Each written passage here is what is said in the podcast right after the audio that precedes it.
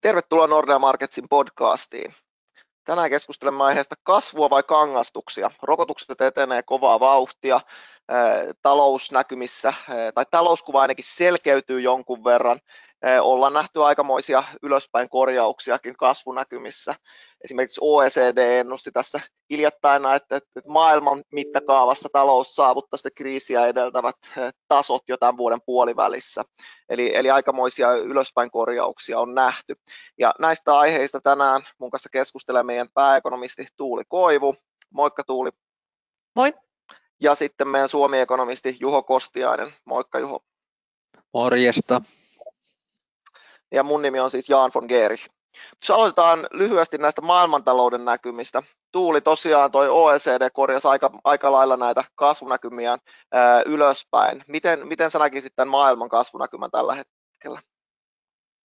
No kyllä ilman muuta nämä rokottamiset on piristänyt sitä näkymää. Samoin aika monissa maissa, esimerkiksi isoista talouksista USA, Intia, virustapaukset on laskenut tosi nopeasti sieltä kovista lukemista syksyltä. Ja tämä kyllä piristää sitä näkymää. Et ihan niin kuin se Janni jo mainitsit, niin OECD nosti kasvuennustetta melkein puolitoista prosenttiyksikköä oikeastaan tälle vuodelle. Suurimmat revisiot tuli Intiasta ja USAsta ja siellä sekä molemmissa maissa on sekä fiskaalielvytystä että sitten virustilanne on helpottanut. Kyllähän nämä rokotteet on totta kai poistanut sitä alasuuntaista riskiä hyvin paljon, mutta samaan aikaan meidän pitää tietenkin ekonomisteina olla aika nöyriä ja todeta, että me ei olla edelleenkään rokotteiden tai tämän viruksen asiantuntijoita ja joudutaan ottaa kaikki oletukset siltä puolelta annettuna ja kyllähän COVID edelleen näitä maailman maailmantalouden näkymiä hallitsee ihan ehdottomasti.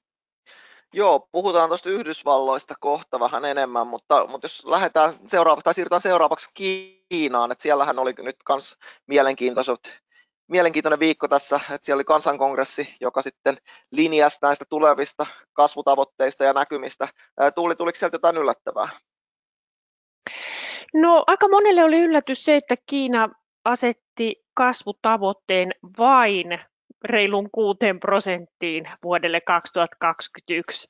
Nythän on aika selvää, että Kiinan kasvuluvut tänä vuonna tulee olemaan ehkä 8 prosenttia, voi olla jopa 9 prosenttia, jos ei sitten COVID tee, tee takapakkia ja uutta aaltoa Kiinaan, mutta, mutta se viime vuodelta tuleva pohjavaikutus vetää Kiinan kasvu ylöspäin. Tämä oli hittusen yllättävää, että Kiina sitten tyytyneen matalaan kasvulukuun tälle vuodelle tai tavoitteeseen, mutta sitä kyllä sitten viikon aikana selvennettiin ja todettiin, että pikemminkin kun sillä nyt yritetään haarukoida vuoden 2021 kasvua, niin se kertoo Kiinan vähän niin kuin tällaisesta potentiaalisesta neljännesvuosikasvuvauhdista tällä hetkellä. Ja sitä taustaa vasten tämä 6 prosenttia on itse asiassa äärimmäisen kova. Puolitoista prosenttia neljänneksestä toiseen kasvua, niin, niin se vaatii tietenkin toimenpiteitä samaan aikaan aikaan Kiina ilman muuta aikoo saada tätä velkaantumista kuriin, ja tämä yhtälö ei missään nimessä ole helppo. Että kyllä mä korostaisin sitä, että vaikka se kuutonen kuulostaa nyt vähän laimeille meidän korviin, niin sitä ei pidä yli, eikä yli miettiä, mitä se tarkoittaa. Kyllä Kiinan kunnianhimon taso edelleen on tosi korkealla. Joo, kuulostaahan toi niin kuin kuitenkin aika korkealta, että mites, mites toi korona, että onko se unohtunut Kiinassa, onko se täysin menneen talven lumia vai, vai vieläkö, vieläkö korona aiheuttaa jonkunlaisia erikoisoperaatioita Kiinassakin? Kyllä aiheuttaa. Korona ei missään nimessä ole unohdettu. Kiinassahan tämä rokotustahti on ollut aika rauhallinen.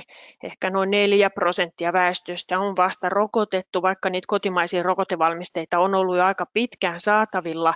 Nyt Kiina viime viikolla asetti uuden tavoitteen rokottaa 40 prosenttia väestöstä kesäkuun loppuun mennessä. Ja tässä kansankongressissa tehtiin kyllä selväksi se, että ennen kuin pääosa väestöstä on rokotettu, niin ollaan vuodessa 2022, ja se tarkoittaa sitä, että matkustusrajoitukset niin Kiinan sisällä kuin Kiinan rajoilla pysyy ainakin virallisen näkemyksen mukaan voimassa tuonne vuoden 2022 puolelle. Se tarkoittaa sitä, että tietyt palvelualat totta kai Kiinassakin kärsii, mutta näiden matkailualan esimerkiksi merkitys Kiinan taloudelle on aika pieni. Sitten täytyy muistaa sekin, että Kiinan matkailutasehan on vahvasti alijäämäinen. Kiinalaiset matkailee paljon enemmän maailmalla kuin mitä ulkomaiset turistit käyttää rahaa Kiinassa. Ja nämä matkustusrajoitteet voi jopa jossain määrin nyt sitten lyödä lisää rahaa sinne Kiinan talouteen. Tästä kertoo esimerkiksi että monet luksuskaupat tekee ennätystuloksia Kiinan sisällä tällä hetkellä, koska kiinalainen matkailijahan tyypillisesti ostaa luksustuotteita muista maista, koska ajattelee, että ne on luotettavampia, brändi on varmasti oikea, mutta nyt tämä kauppa on siirtynyt sitten maan rajojen sisäpuolelle ja hyödyttänyt näitä brändejä. Että kyllä korona ilman muuta hallitsee Kiinassakin. Se on prioriteetti numero yksi tämän viruksen kurissa pitäminen ja siitähän meillä on tietysti Kiinassa hyvin, hyvin vahva track record, että se on onnistunut valtavan hyvin. Joo, tämä ehkä toinen hyvin mielenkiintoinen viimeaikainen kehitys on tullut Yhdysvalloista, missä nyt sitten viimein saatiin kongressista läpi tämä Bidenin 1900 miljardin dollarin paketti, joka on siis ihan jättimäinen. On puhuttu, että se on kaikkien aikojen toisiksi suurin elvytyspaketti, mikä on, mitä on koskaan nähty, ja sitä vähän skaalattiin selkeästikin yläsuuntaan. Itse ajattelisin juuri näin, että, että niin kuin siinä ehkä talous ei ihan näin iso elvytystä edes tässä vaiheessa tarvitsisi, mutta että, että siellä on, näkyy selkeästi, että, että tämä ei ole pelkkä koronaelvytyspaketti, että siellä on selkeästi komponentteja, jotka, joilla edesautetaan demokraattien omaa agendaa. Ja sitten se yritetään myydä vaan tämmöisenä tota, suurena pakettina tai koronapakettina, elvytyspakettina, mutta että joka tapauksessa elvytysvaikutustahan siitä tulee ja tämähän on nyt johtanut siihen, että, että niin kuin monet jopa niin kuin USAn ulkopuolella näkee, että tällä on huo, suuria vaikutuksia kasvuun myös muuallakin. Ja onhan se mittaluokka tosiaan, tosiaan jättimäinen, että USAn talous on muutenkin näyttää jo merkkejä siitä, että kasvu olisi kiihtymässä, ja kyllä nyt ilman muuta ainakin lyhyellä aikavälillä tämä tämä tota, paketti tukee sitä kasvua. Et, me nähtiin jo tammikuussa positiivisia merkkejä yksityisessä kulutuksessa. Me tiedetään, että et se joulukuussahan tuli vasta edellinen el, el, el, elvytyspaketti ja niitä rahoja ei ole, ei ole ei vielä käytetty kokonaisuudessa. Ja nyt tästä uudestahan sieltä tulee tulee jälleen uudet suuret checkit kotitalouksille. että jos jotkut näin jälkikäteen oli sitä mieltä, että on ollut sitä mieltä, että, että finanssikriisin jälkeen finanssipoliittinen elvytys oli liian pientä ja, ja niin kuin rahapolitiikka oli se, minkä varassa toipuminen silloin nojasti, niin nyt, nyt ainakaan tämä tilanne ei toistu, että kyllä nyt ennemminkin voisi argumentoida, että Yhdysvalloissa toi, toi tota, elvytys tai finanssipoliittinen elvytys on nyt siellä kyllä ihan, ihan niin kuin yläkantissa. Kaikki muut maat ei, ei välttämättä mene, mene ihan, ihan samassa luokassa, mutta että Yhdysvalloista sitä niin kuin tulee ja on, on niin kuin vaikea nähdä mitään muuta, muuta niin kuin lopputulosta kuin että, että talouskasvu tästä kiihtyy huomattavasti nyt lähiaikoina. Se mielenkiintoinen kysymys sen jälkeen on, on että, että niin kuin onko taloudella potentiaalia näin vahvaan kasvuun, näin vahvaan toipumiseen vai purkautuuko sitten osittain korkeampana inflaationa. Ei mennä inflaatioon sen tarkemmin tänään, mutta, mutta niin kuin Yhdysvalloissa, jos jossain näitä riskejä ilman muuta löytyy.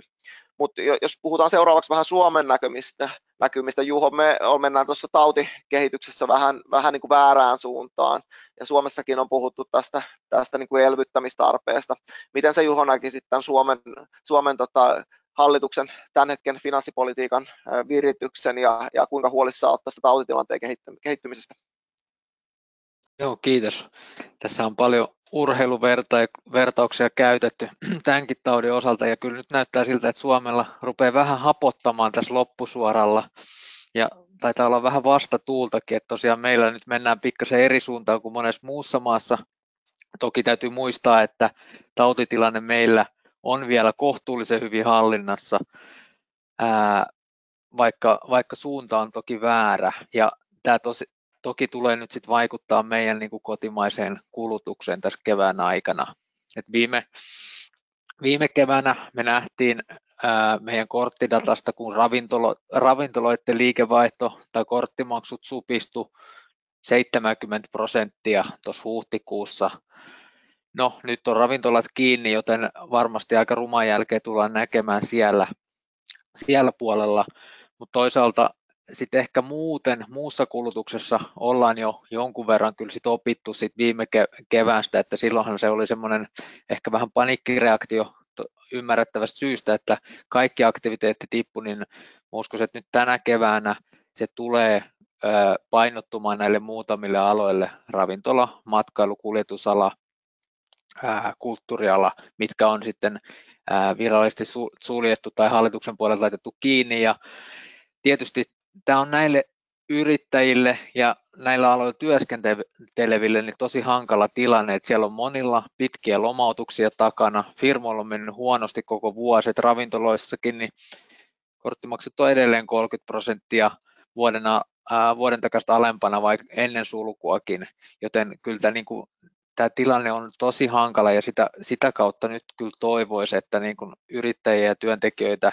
tuettaisiin tämän viimeisen rypistyksen, toivottavasti viimeisen rypistyksen yli, koska musta tuntuu vähän turhalta, että siellä nyt menee tota firmoja nurin tässä kaksi kuukautta ennen sitä, kun näyttää siltä, että rokotteet alkaa ja kausivaihtelu tehoamaan siihen, että päästäisiin taas avaamaan taloutta. Joten siinä mielessä voisi ajatella, että tässä kohtaa voisi olla semmoinen täsmäelvytyksen paikka nyt niille sektoreille, jotka tästä ää, kärsii ja mielellään nopeammin kuin myöhemmin, että se ei sitten ehkä auta enää, jos ne rahat tulee syksyllä, että tuossa yhden urheiluseuran rahastonhoitajanakin tiedän sen, että ei ole vielä ensi kuun vuokra kasassa ja kohta olla laittamassa lappua luukulle, niin tota, ei se hyvältä näytä silläkään puolella.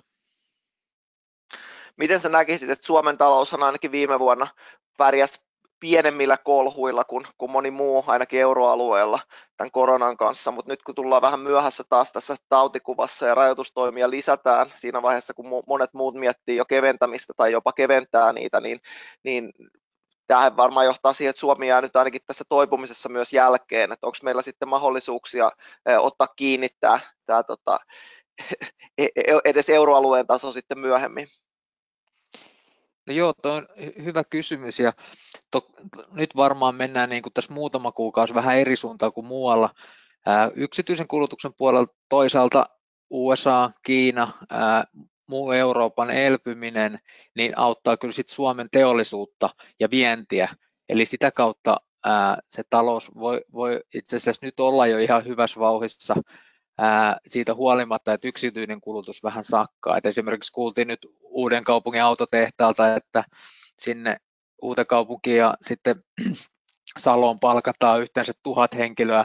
Ja tuntuisi, että siellä puolella ainakin kysyntää riittää. Sitten oli investointihanketta paperiteollisuudessa jo ja, tai selluteollisuudessa. Ja nämä niin kuin antaa hyviä viitteitä siitä, että niin kuin talous muuten on kuitenkin kohtuullisessa vireessä, että nyt puhutaan ehkä sitten tämmöisestä muutaman kuukauden hiljentymisestä tässä palvelualalla, joka on niin kuin merkityksellinen meidän työllisyyden kannalta, mutta ehkä meidän koko PKT ja vuosikasvun kannalta sillä ei ole niin isoa merkitystä. Et, et sikäli kun kesällä päästään nyt rajoituksia purkamaan, niin uskon, että me saadaan ihan hyvä kasvuluku Suomellekin vielä aikaan siitä huolimatta, että nyt, nyt hetki mennään vähän heikompaan suuntaan kuin muut. Joo, toivotaan, että, että tämä jää tämmöiseksi lyhytaikaiseksi heikkoudeksi vaan, ja näinhän me ollaan tässä ainakin tämän viimeisen reilun vuoden aikana nähty, että kyllä nuo rajoitustoimet sitten kuitenkin aika pitkälle, pitkälle ohjaa tätä, tätä tuota, talouskehitystä, ja sitten kun niitä on päästy purkamaan, niin toistaiseksi näyttää, että melkein joka kerta se, se niin kuin toipumisen voimakkuus on yllättänyt sinne yläkanttiin, että, että niin kuin sen, sitä näkökulmaa vasten ainakin toivoa on, että, että tästä voidaan aika nopeasti sitten toipuakin, kunhan niistä rajoituksista päästään ää, eroon. Miten Tuuli, mikä se näkymä on Euroopassa? Että EKP kertoi eilen, että lisätään kaasua, vauhditetaan velkakirjaostoja. Eikö näin toimita yleensä siinä vaiheessa, kun talouskuva on heikentynyt? Että, että mikä se Euroopan tilanne nyt itse asiassa on, tai tarkemmin euroalueen tilanne? Joo, tämä EKP-reaktio varmaan oli enemmän suunnattu sinne rahoitusmarkkinoille kuin näihin reaalitalouden näkymiin, jotka EKP omassakin ennusteessa piti koko lailla ennallaan. Viime vuosihan EKP yllätti hitusen positiivisesti, se supistuminen jäi sitten hyvän loppuvuoden ansiosta pienemmäksi, mitä EKP oli joulukuussa ennakoinut. Näin ollen se ponnahduslauta tai lava tälle vuodelle on pykälää kyllä parempi, mitä joulukuussa ajateltiin, mutta jatkon kannalta niin EKP ei, ei näkymiä juurikaan muuttanut, odottaa noin 4 prosentin kasvua tälle vuodelle sekä ensi vuodelle, ja aika samansuuntaiset oli itse asiassa noin OECDn ennusteet. Me ollaan Nordeassa pykälää ehkä optimistisempia tämän vuoden osalta ja ajatellaan, että se nousu, nousu kesällä olisi olisi EKPn ennustamaa esimerkiksi vahvempaa. Tilanne on se, että, että maat on aika kahtia jakautunut tässä virustilanteessakin. On maita, jotka purkaa tällä hetkellä rajoitteita, esimerkiksi isoista maista Saksa pystyy tähän, mutta sitten meillä on vähän merkkejä siitä, että virustilanne on taas heikentynyt viime aikoina Italiassa ja Ranskassa esimerkiksi, ja, ja siellä rajoitteita on jatkettu äm, pidemmälle keväälle, että tässä on vähän tällaista maittaista eroa. Myös maittaisia eroja on tietenkin sitten, kun me ajatellaan sitä tuotantosektoreittaista jakoa ja painoa. Saksan talous tällä hetkellä hyötyy tietenkin siitä, että se teollisuus on siellä niin äärimmäisen tärkeä ja maailmanlaajuisesti teollisuudella menee hyvin. Sen sijaan Espanja esimerkiksi niin, niin on tietenkin hätää kärsimässä edelleen, vaikka, vaikka viime vuonna loppua kohti toipui se meno Espanjassa, mutta kyllähän se suuri matkailusektori tietenkin kärsii ja, ja Espanjan pahin painajan olisi, olisi tietenkin se, että rokotuksissa tulee joku viive tai joku virusmutaatio ennättää vielä tuhota toisen korkean sesongin sitten ensi kesältä, niin se olisi Espanjalle tietenkin valtava alasuuntainen riski. Se, mikä euroalueella niin kuin kokonaisuutena on viime kuukausina ollut positiivista näin ekonomistina havaita on se, että vaikka rajoitustoimet on, voisi sanoa, ei nyt tietenkään viime kevään tasolla, mutta korkealla tasolla kuitenkin, on ollut virusaaltoja siellä ja täällä, välillä sairaalat täynnä, niin kyllä tässä on talousmielessä opittu siten rajaamaan näitä vaikutuksia, että se viime vuoden viimeinen neljännes ei yllättänyt vaan EKPtä, positiivisesti, vaan kyllä mekin ajateltiin, että se supistuminen PKT olisi ollut huomattavasti suurempi, mitä sitten todellisuudessa se jäi, se jäi nykyvalojen tai nyky, nykyisessä perspektiivissä melkein lähelle nollaa. Ja alkuvuonna tietenkin heikko kehitys edelleen jatkuu, mutta ei tähän alkuvuoteenkaan mitään romahdusta povata. Sitten toivon mukaan toukokuusta eteenpäin rokotukset yhdessä sen kausivauhtelun kanssa, se, että pystytään olemaan enemmän ulkona ja niin edelleen, niin auttaa euroaluetta toipumaan hyvin nopeastikin kesän mittaan. Joo, eli, eli toukokuuta odotellaan, että silloin nähdään sitten parempaa kehitystä. Mitäs vielä, jos kysytään kerran tuosta euroalueen tota, näkymästä vähän pidemmän päälle, että miltä se näyttää sitten, sit kun nähdään tämä nopea toipuminen ehkä aluksi, mutta jos katsotaan vähän pidemmälle, että jos katsotaan, katsotaan vähän tämän koronan yli ensi vuoteen, ehkä vähän pidemmällekin, että, että niin kuin, miltä euroalueen kasvuura näyttää sitten niin kuin koronan jälkeen. No kyllä mun yksi pelko on se, että euroalueen kasvu törmää ikään kuin siihen lasikattoon jälleen kerran. Vaikea nähdä, että tässä kriisin aikana olisi tapahtunut jotain niin mullistavaa, jolla, jolla niin kuin pitkän aikavälin kasvunäkymiä pysyvästi olisi pystytty nostamaan. Tyypillisesti tällaiset shokit laskee sitä potentiaalista kasvuvauhtia. Porukkaa syrjäytyy työmarkkinoilta. Tästähän meillä on data esimerkiksi USAssa, että eläköityminen on lisääntynyt kriisin aikana ja se supistaa työvoimaa. Toisaalta sitten yritys yritysten aikaa ja resursseja mennyt paljon tämän pandemian hoitoon ja, ja se on ehkä pois tutkimus- ja kehitystyöstä. Toki sitten varmaan digitalisaatio on joillakin sektorilla edennyt ja se vähän kompensoi näitä vaikutuksia, mutta kyllähän pitkän aikavälin näkymiä, miten tämä korona vaikuttaa ei vain euroalueella, mutta esimerkiksi myös USAssa, niin, niin yllättävän vähän on näkynyt tutkimuksia, kun mä olen yrittänyt etsiä. Jonkun verran yrityksiltä on kysytty, miten pitkän aikavälin näkymät on kriisin myötä kehittynyt. Valitettavasti siellä se sävy on aika pessimistinen, mutta paljon jää nähtäväksi vielä. Esimerkiksi mitä tapahtuu protektionismille, paljon on ollut puhetta siitä, että käpertyykö pandemian jälkeen maat enemmän omiin poteroihinsa.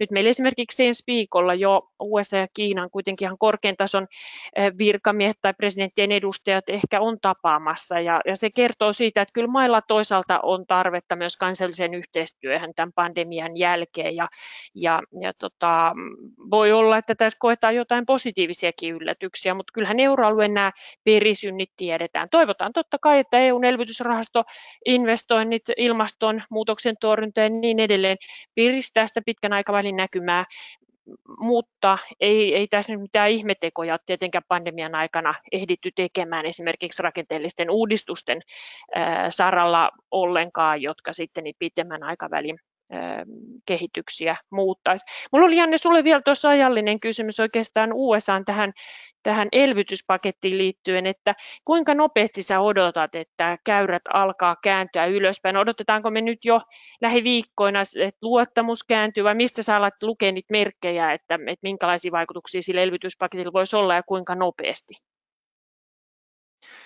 Joo, mä luulen, että ne käyrät on aika pitkälle kääntynyt jo, että, tää oli, että meille tuli oikeastaan se silta jo, että se, se niin kuin joulukuun paketin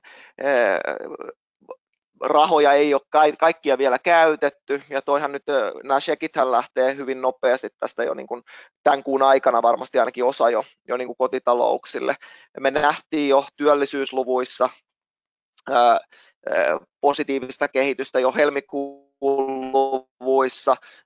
Todennäköisesti maaliskuun luvuista tulee huomattavasti vielä niin kuin pirteämmät. Luottamusluvut on parantunut jo, jo tässä niin kuin alkuvuoden vuoden aikana ja on, on niin kuin ihan hyvillä tasoilla. Et mä luulen, että, että jollei niin kuin tässä virustapauksissa tuu jonkunlaista selkeää käännettä huonompaan, että monet osavaltiothan on keventämässä tai keventäneet jo osia rajoitustoimissa. Mä luulen, että Yhdysvalloissa se käänne on jo tapahtunut ja nyt mennään koko ajan, koko ajan niin kuin parempaan suuntaan, että se olisi oikeastaan, tarvitaan sitten negatiivinen yllätys tai, tai niin kuin selkeä käänne huonompaan tosiaan niissä tauditapauksissa vielä, jotta tämä trendi kääntyisi vielä niin kuin huonompaan suuntaan. Eihän sitä voi poissulkea, mutta jos mietitään sitä niin kuin tauditapausten pienenemistä, että kun mennään kohti kesää, niin se kausiluonteisuus painaa sitä, sitä tota, tautimäärää tai uusien tartuntojen määrää. Sitten meillä Yhdysvallat on kuitenkin selkeästi suurinta osaa Eurooppaa edellä rokotuksissa, ja sieltä tulee, tulee niin kuin apua. Mä, mä luulen, että Yhdysvalloissa nyt mennään jo parempaan suuntaan. Että se vaikein aika on jätetty jo taaksepäin, ja, ja niin kuin tästä mennään vaan parempaan.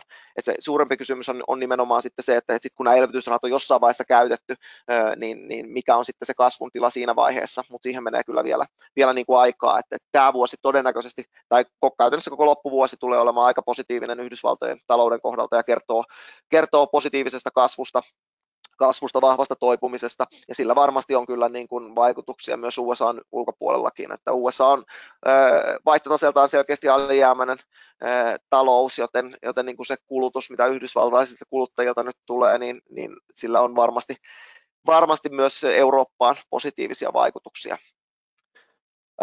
Jutellaan tässä lopuksi vielä hetki tuosta Suomen asuntomarkkinatilanteesta. Se, se tuppaa kuitenkin olemaan aihe, joka, joka tota, kiinnostaa monia. Miltä Juho siellä näyttää?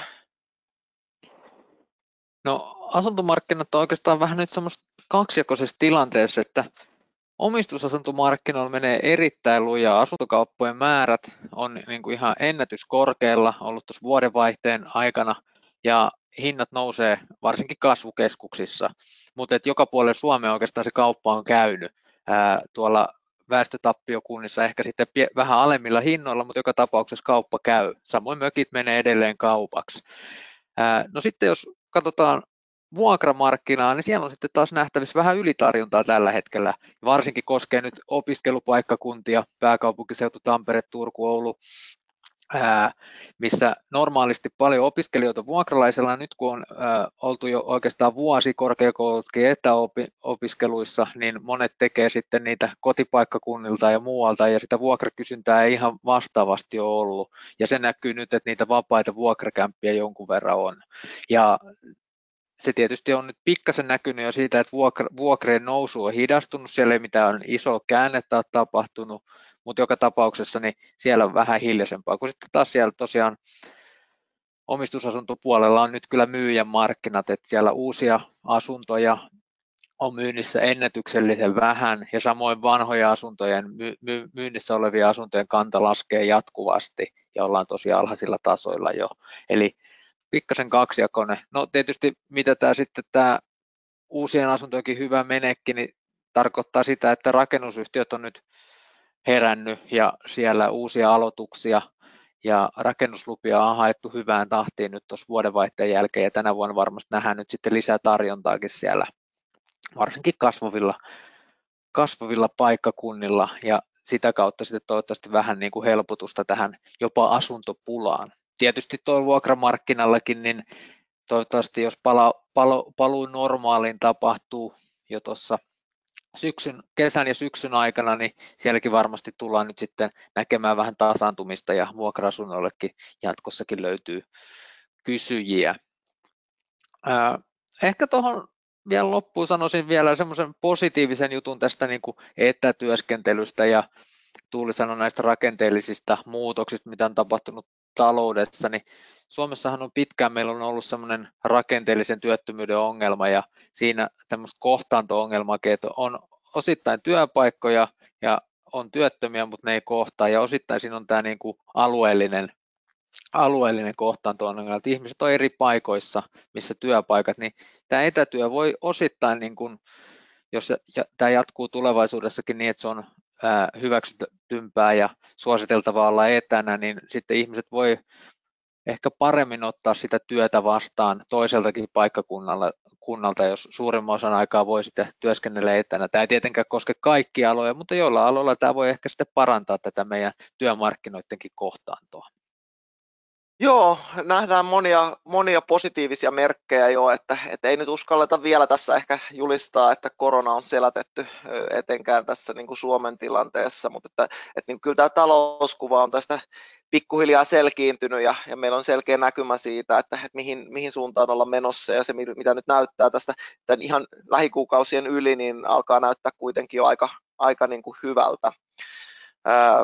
Jaksetaan uskoa tosiaan siihen, että vaikka ehkä moni tässä, tässä tämän hetken Suomen koronatilanteessa onkin pessimistisempi, mutta jaksetaan uskoa, että ollaan loppusuoralla.